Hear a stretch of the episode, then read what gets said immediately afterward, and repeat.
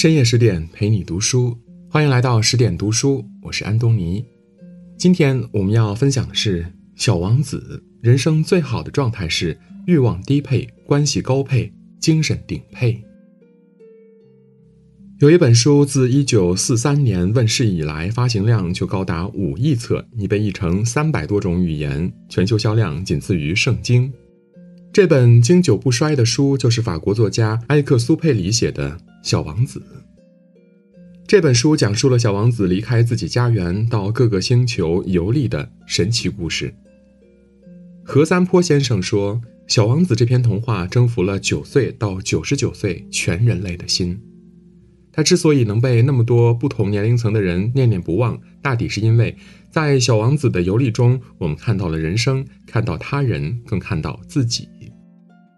反复阅读这本书后，我明白了：欲望低配，关系高配，精神顶配，才是一个人最好的活法。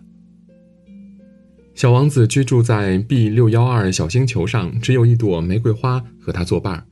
一个清晨，他离开家园，开始他的星际漫游，想增长见识，并结识一下其他朋友。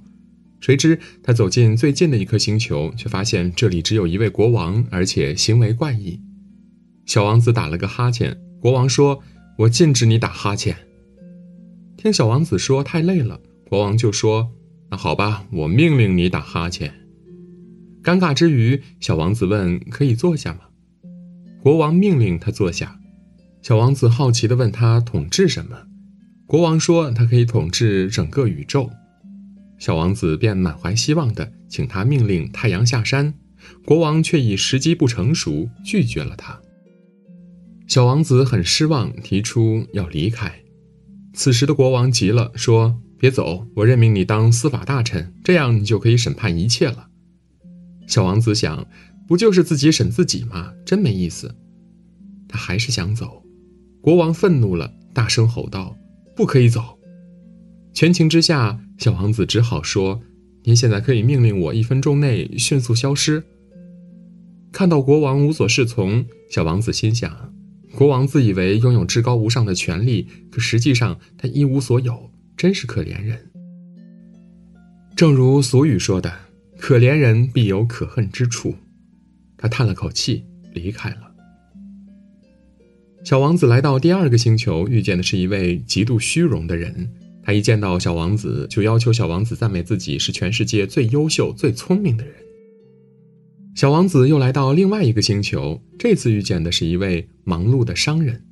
商人每天不停地数星星，编号完锁进抽屉。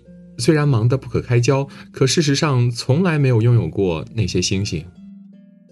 爱慕虚荣的人只听得进赞美他的话，数星星的商人困在虚拟的资产中不能自拔。这些人都让小王子匪夷所思，他毫不犹豫地离开了这些星球。无论国王、商人还是数星星的人，他们的欲望都极为强烈，活得迷茫困顿，从来没有感受到真实的生活，一点意义都没有。泰国著名作家查高吉迪说过：“人一旦成为欲念的奴隶，就永远也解脱不了了。人生最大的悲哀，莫过于让自己的欲望肆意生长，以致折腾不息，渐渐的陷入困境。”低配欲望，修得知足，守得清欢，才可获得心灵的自由和富足。汉代贾谊在新书中有句话说：“爱出者爱返，福往者福来。”用爱对待身边人，身边人也会用爱回报你。这句话，小王子是拜访几个星球后来到地球，碰到狐狸才明白的。小王子在地球上跋山涉水。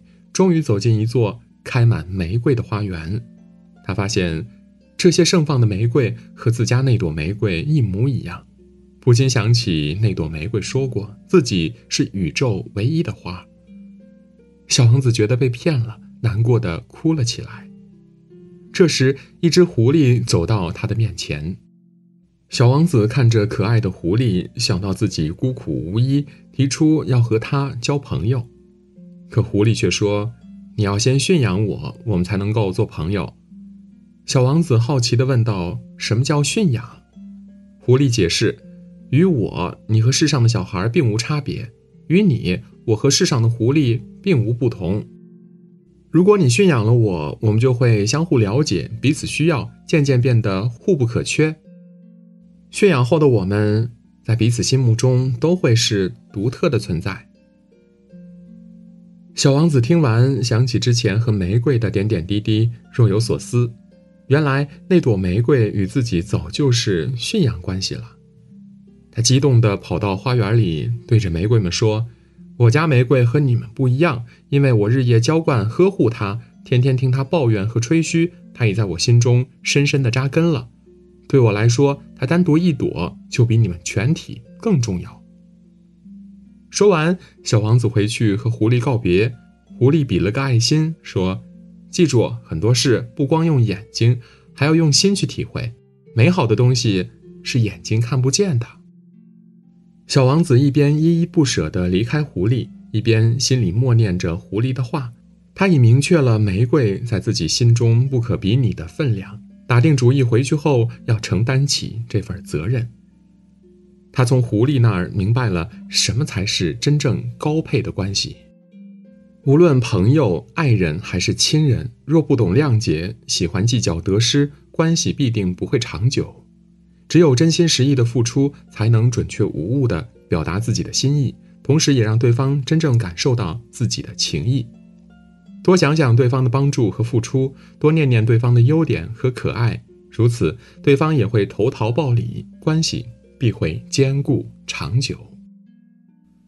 小王子离开狐狸后，来到撒哈拉沙漠，遇见一位在沙漠中迫降的飞行员。他和飞行员相处了几天，两个人成了无话不谈的好朋友。第八天，飞行员带的水已经所剩无几，他为不知能否撑到明天而忧心忡忡。小王子提出和他一起去找水井的建议。飞行员却认为，在茫茫沙漠中要找到水井，简直是天方夜谭。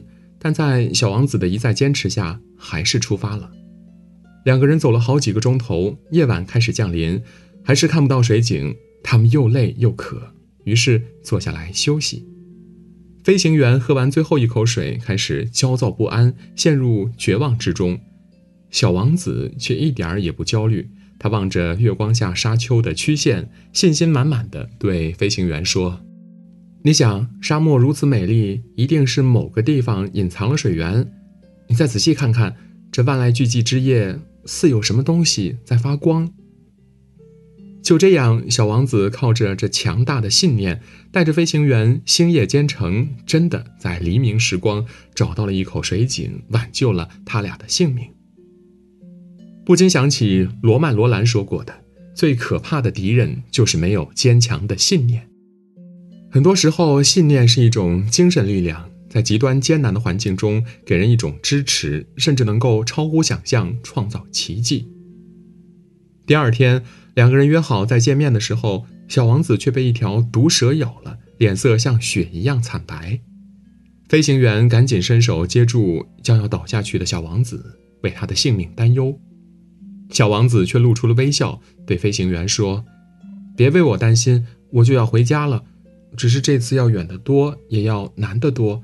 我不能带着这副沉重的躯壳走，所以让毒蛇帮了我一把。”说完，他缓缓地站起来，往前走几步，消失在沙地上。